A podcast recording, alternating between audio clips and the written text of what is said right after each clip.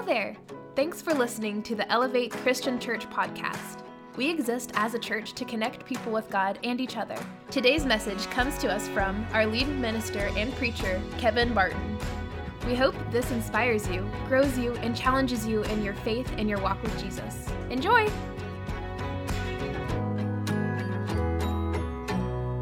So let, us just talk a little bit to begin with about uh, Memorial Day. I'll just give you some, some facts.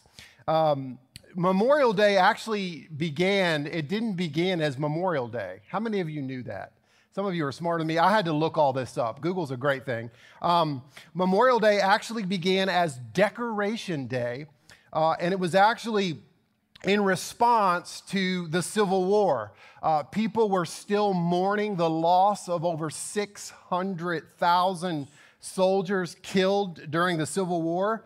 And so, to honor the deceased, soldiers and family members would go to the gravesides and uh, grave sites and they would decorate the graves of their fallen comrades with flowers and flags and wreaths. And so it was known as Decoration Day. Uh, it later became Memorial Day in the late 1880s.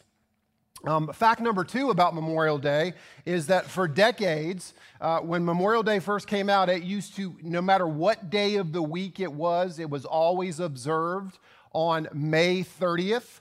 And they picked that date because there's no major battles that we've ever been involved in as a country. So the 30th uh, was the original date. Well, in 1968, Congress passed the Uniform Monday Holiday Act.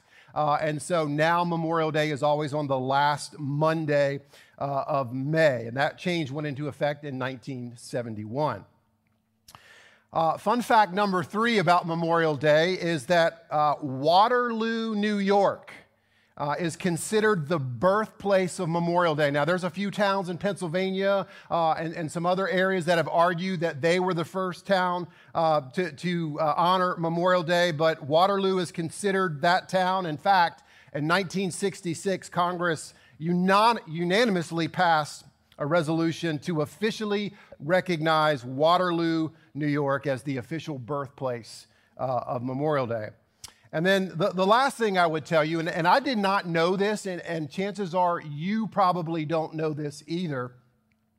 Um, it is legally required for us to observe a national, a national moment of remembrance uh, every Memorial Day. How many of you knew that? That we are bound by laws. Some of you keep up with the laws. Uh, in, in the year 2000, Congress passed a law requiring all Americans to pause at 3 p.m. local time on Memorial Day to remember and honor uh, those who have fallen. Uh, we sometimes can't get the hot dogs out of our mouth to do that. Um, but if, if you do, remember tomorrow at 3 o'clock, uh, you, uh, be a good citizen. You're required by law to stop and, and, and just to reflect and, and, and remember and honor those who uh, passed away fighting for our freedom. So, M- M- Memorial Day is this day set aside for us to remember. Uh, we remember the life that we have. We remember the freedoms that we've been afforded. Uh, if you're swimming, or if you're at the beach, or if you're at the lake, or if you're going to go to your family's house tomorrow and have this big cookout, uh, we have been afforded that freedom by men and women who have given their lives. And so these things that we hold dear, these freedoms that we have, uh, they come at a great cost. People gave their lives. And so Memorial Day is all about remembering. And it's not just those lost in the Civil War. That was the intent of the holiday. But we've had many wars since then. And, and it's a time for us to pause and remember what these men and women uh, did for us, how they gave their lives. So, uh, r- real quick, we'll just do a little slideshow here. If you were looking for something to do this summer and you wanted to take a road trip all around the United States, um, you could actually go and visit a lot of wartime memorials. These memorials that were set up, these places uh, specifically set up uh, to remember fallen soldiers. And so we'll do a little road trip. Uh, we'll start in Massachusetts. So your road trip be- begins in Massachusetts, and you can go to uh, the Minutemen State Park and, and there you can go visit the Minutemen, Minuteman statue. Um, this is dedicated to all of those who, who gave their lives for the United States to be free uh, when we went to, to war with Great Britain. Uh, then you can either get in a car or, uh, if you're rich, get on a plane, uh, and you could go to Kansas City, Missouri. Uh, at, in Kansas City, Missouri, there's the World War I Memorial. Uh, and so you could go there and you could remember all those soldiers that, that gave their lives uh, for us. And, uh, and then obviously you've got to go to get some barbecue. Uh, you're in Kansas City, get some of that KC dry rub, uh, and then jump on a plane. And you need a plane for this one because then you're going to fly to Hawaii. Uh, and, and, in Hawaii, you can go visit the uh, Pearl Harbor Memorial. Uh, when uh, Japan bombed uh, Pearl Harbor, it kind of drug us into World, World War II officially. And so um, you could go there and visit and, you know, maybe spend a day or two on the beach uh, and then jump back on a plane and fly to our nation's capital. and in our nation's capital, there are many war memorials. Um, you could go to the Korean War Memorial, which is in uh, Washington, D.C. Uh, I, I, grew up in and around D.C., and I've been to just about every place you can imagine there. I've never been here. Uh, um, Gavin, can we go to the next picture? Um, so they have these life size statues of of these men in, uh, who, who fought in the Korean War. So uh, you could go to DC and, and, and visit uh, the Korean uh, War Memorial. And then it's just a short drive over uh, to visit uh, a very unique memorial. It's called the Vietnam Wall. And uh, I remember going there several, several times and watching soldiers come to the wall for the, maybe the first time and they're trying to, to find a, a fallen comrade, a fallen soldiers, and, and just to watch the emotion uh, that goes on at the, at the Vietnam Wall. And that is, uh, of course, to remember uh, those who f- fell during that, that conflict. Um, while you're in D.C., uh, you could go to the Tomb of the Unknown Soldier, an absolute highlight if you're, if you're visiting our nation's capital. Uh, the Tomb of the Unknown Soldier is this historic monument dedicated to the deceased U.S. service men and women members uh, whose remains have not been identified. Uh, and so, if you've never been, I encourage it. It's the, the, changing of the guard at the Tomb of the Unknown Soldier. It's a, it's a magnificent uh, thing to see. Uh, this tomb is actually in Arlington National Cemetery. There are over 400,000 veterans buried in this cemetery. And so, yeah, these are just a few of the war monuments and memorials you can visit. I mean, you can travel around and visit these fascinating places. And their purpose is to cause us to just pause for a minute and remember the brave people who died for us. And you know, they, they don't just build memorials for fallen soldiers, they also build them memorials for fallen citizens. Uh, on your trip, you could stop in New York City, uh, where the Twin Towers used to be, and you could visit the 9 11 memorial, those, those, thousands of people that were just got up on a, on a normal day and went to work uh, and, and never made it home. There's a memorial to remember them. I think one of the most moving memorials I've ever been to um, is in DC. It's the Holocaust Memorial. It's designed to remember those six million people who, who were, were murdered. And uh, they have this room that has all of these black and white pictures. And, and, and when you go there, you, you, you realize that, man, these people had lives and they had families and they had purpose. Uh, and six million of them were just eradicated. It's a very moving experience. Um, they even, believe it or not, have a Titanic memorial. Uh, it's in DC. It's one of the lesser known memorials in DC for those who lost their lives uh, on the Titanic. I, I, can only imagine that if that statue was, would, would, be able to speak, it would say, I'm the king of the world, um, if, you've, if you've watched that movie uh, before. But memorials are designed to help us remember. And for just a few minutes, I, I want to talk to you about the world's most impressive memorial. We call it many different things. We call it communion. Some people call it the Eucharist. Some people call it the Lord's Supper. Uh, we also call it the Last Supper. Um, I like that term, the Last Supper, uh, because it, it paints a picture for us. This is going to be the last meal that Jesus has with his apostles before he's drug away and crucified for our sins. And so uh, it's this, this Last Supper. And it got me to thinking, uh, j- just by, just humor me for a minute. Uh, in your own mind, my kids ask me this all the time. Um, if you knew, like today after church was going to be your last meal, and you were going to be taken away and executed, all right, what would you choose? What would you have for your, for your last meal? M- my sons ask me this all the time. I don't know if they're just ready for me to die or what, but they, they ask me. Um, and, and my answer has never, ever changed. I know exactly what I would eat uh, my last meal here on earth. Gavin, if you could hit that. Um, it's very specific meal. All right. This is it. This, is, this would be my last meal. Um, it would be a peanut butter sandwich. It has to be on sunbeam bread. I used to be a Wonder Man, but now I love sunbeam. Um, sunbeam bread with Skippy peanut butter, a very good piece of sharp cheese, uh, a very nice pickle, uh, and then for dessert, I'm going to have just extra creamy vanilla ice cream, and I'm going to take some of that peanut butter and I'm going to swirl it. That would be my last meal. And if you would have asked me that 20 years ago, that would be my last meal. If you asked me that in 20 years, I, that'll be my last meal, or maybe Ensure, I don't know. But, you know, one of those things, right? Um, these foods bring me comfort. What would your last meal be?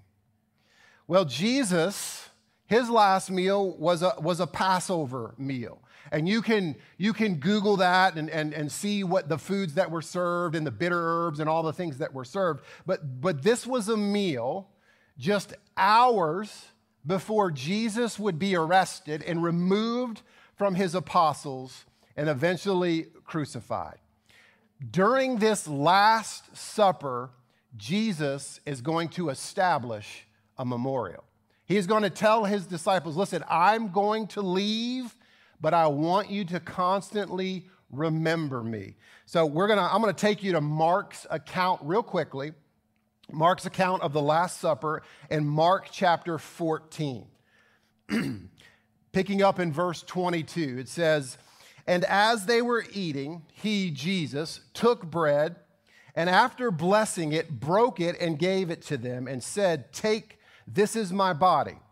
and he took the cup, and when he had given thanks, he gave it to them, and they all drank it. And he said, This is my blood of the covenant, which is poured out for many. Truly, I say to you, I will not drink again of this fruit of the vine until the day I drink it new in the kingdom of God. And so essentially, what Jesus is saying is listen, when I die, I'm going to institute this supper, the Lord's Supper, of this bread and of this wine or this juice. And I want you to take it every week. I want you to remember what I've done for you. I, want to read you a quote from a, from a guy I really look up to, Bob Russell, uh, on this. He says, This is a little bit of a long quote, so stay with me. He says, quote, I would suggest to you that the most profound and effective memorial of any kind is the Lord's Supper. The Lord Jesus knew that we were inclined to forget, right? We, we forget pretty easily, don't we? Back into the quote. So, on the night before he sacrificed his life, Jesus took a loaf of bread and a cup of juice and said to his follower, followers, This is my body, this is my blood. Do this in remembrance of me communion was established so that we would never forget what he did for us. When we partake of the Lord's Supper, we participate in a sacred observance that reveals the wisdom and the genius of God. End of quote. The reason I like that quote is because uh, how easily do we forget? Right? How easily do we defame the name of Jesus? How easily do we just go right back into our former way of life. And so he institutes this memorial called the Lord's Supper for us to remember. And, and here's why I love this memorial. Real, real, quick, this is turning into a sermon, I'm sorry. Um, n- number one, it's interactive.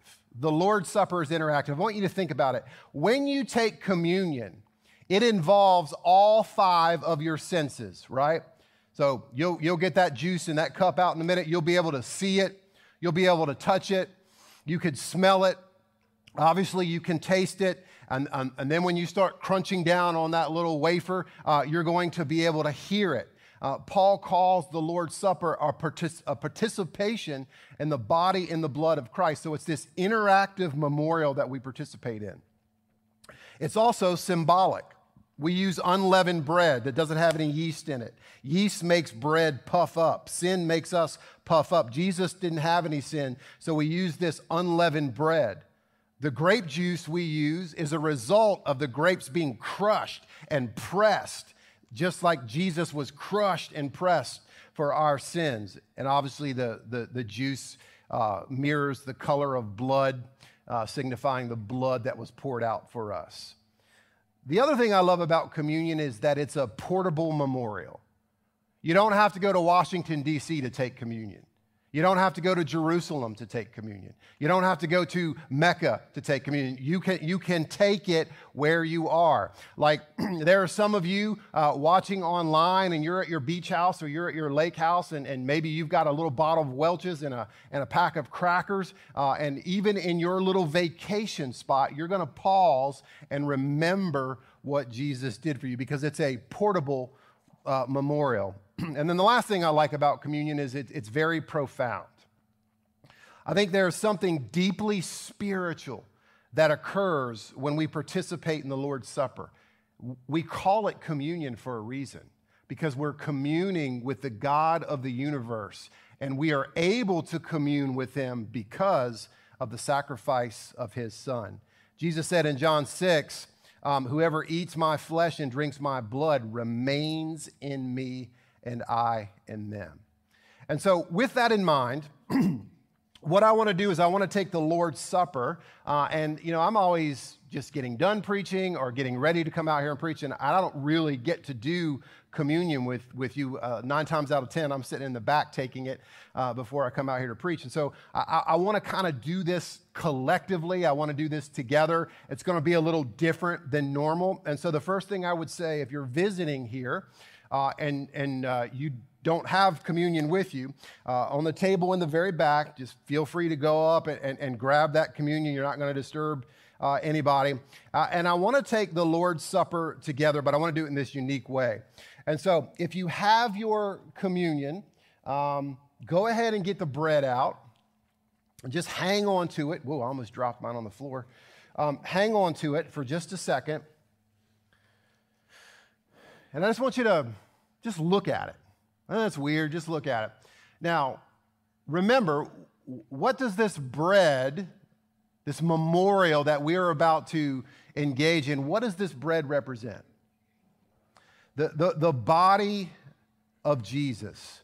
And so I just want you to look at this picture. You know, it's, I think it's taken from the Passion of the Christ. It's, it's just makeup and special effects, but we know in Jerusalem 2,000 years ago, uh, there was no makeup and, and, no special effects. And so uh, I'm just going to give you about 25 seconds. I just want you to concentrate on that for a second. Just hold that bread in your hand.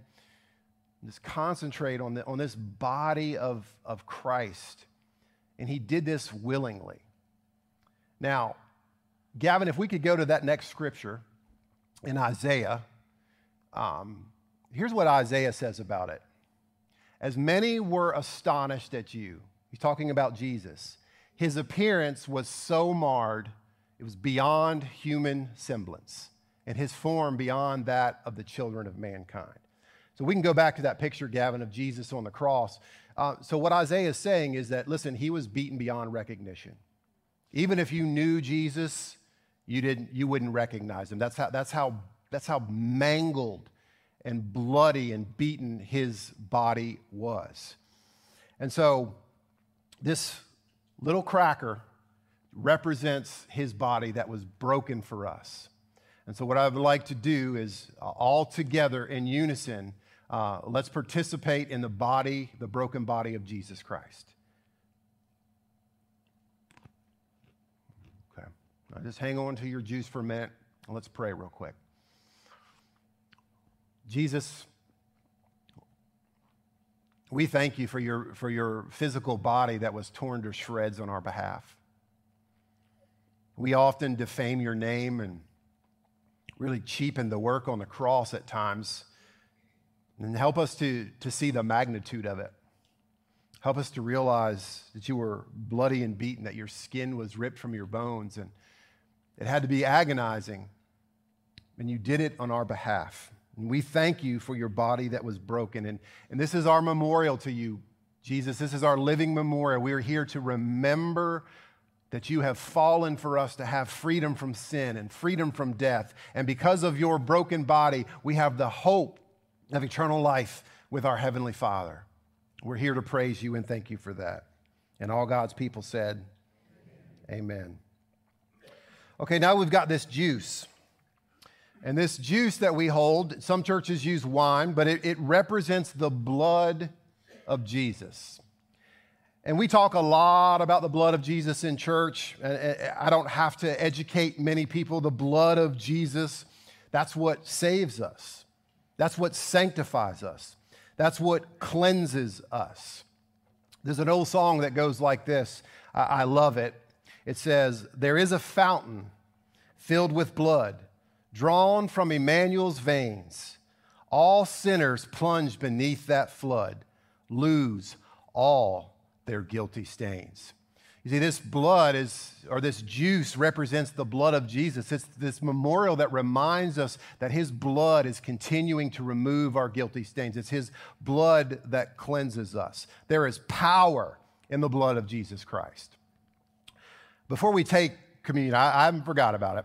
I want you to see Mark 14 25 again. Jesus says something interesting to his disciples. He says, Truly, truly, I say to you, I will not drink again of the fruit of the vine. I'm not going to be drinking this grape juice or this wine um, until the day when I drink it new in the kingdom of God. So Jesus is essentially saying, uh, listen, I'm not, this is my last meal on earth here. I'm not going to drink this fruit of this vine again until I can drink it with you when you come up to be with me in heaven. And I love that. It's like Jesus is saying, I've got this bottle of wine that's like priceless. It's been aging or, or for, for years, and I'm not going to open it until you come into my kingdom and I'll drink it with you anew. I love that. I was reading about this small country church in the state of Wisconsin. And they have this special tradition they, they, they use at the close of every single one of their communion services. And they've done this for a number of years. Uh, the, the excuse me, the tradition they use is adapted from an ancient Jewish closing of the Passover meal. Um, it's the hope of every devout Jewish person to one day have pa- a Passover meal in Jerusalem, in the holy city of David. And so, in the Jewish custom, after Passover meal, it's custom for them to end with a toast. They take their juice or their wine, and Passover partic- participants raise their cup, and here's what they say Next year, in Jerusalem, meaning that they want to be in, in this city, this holy city. Next year, we're going to do this in Jerusalem. Listen, th- this little cup right here that, we, that you're holding, this Lord's Supper, it serves as two reminders. First, we're to look back at the shed blood of Jesus, but we're also to look forward to the second coming of Jesus. Remember what Paul says in 1 Corinthians 11 when he's talking about taking the Lord's Supper? He says, When you take it, you proclaim the Lord's death until he comes again. So, in other words, for all Christians, I want you to think about this concept. There will be a last sharing of this bread and this juice on this side of eternity. When we when they once meet again, they will be in the presence of Christ. And so I, I like to think, I would love for the Lord to come back. Like tonight, I'm ready to go. And how cool would that be is if this is your last communion here on earth and your next one is with Jesus in heaven. And so, back to the church in Wisconsin, here's what they do at the close of every communion.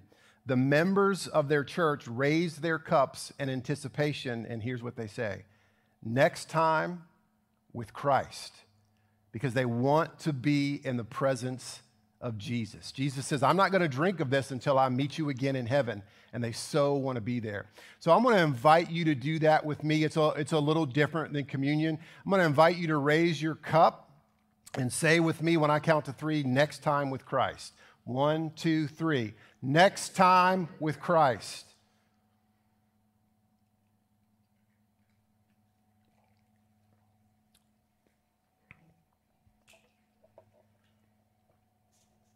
Father, we thank you for your blood. It cleanses us from all unrighteousness. And God, we hold fast to that promise of the great wedding feast of the Lamb. When you will break, it, break open that meal for us in your presence in heaven, and we will be with you. We won't have to remember your sacrifice because our sins will be wiped away and we will just be in your presence. God, there's a lot of heroic people, and we celebrate our men and women who have died for us to have this freedom. And we remember and we pause for that. But we also pause and remember what Jesus says Greater love has no man than this, than that he lay down his life for his friends. And that's exactly what Jesus did for us. And so we, we remember that. In the name of Jesus, we pray. We hope you enjoyed listening to our podcast today. If you'd like to learn more about Elevate or partner with us in what God is doing here, check out our website at elevatecc.com. Until next time, God bless you and thanks again.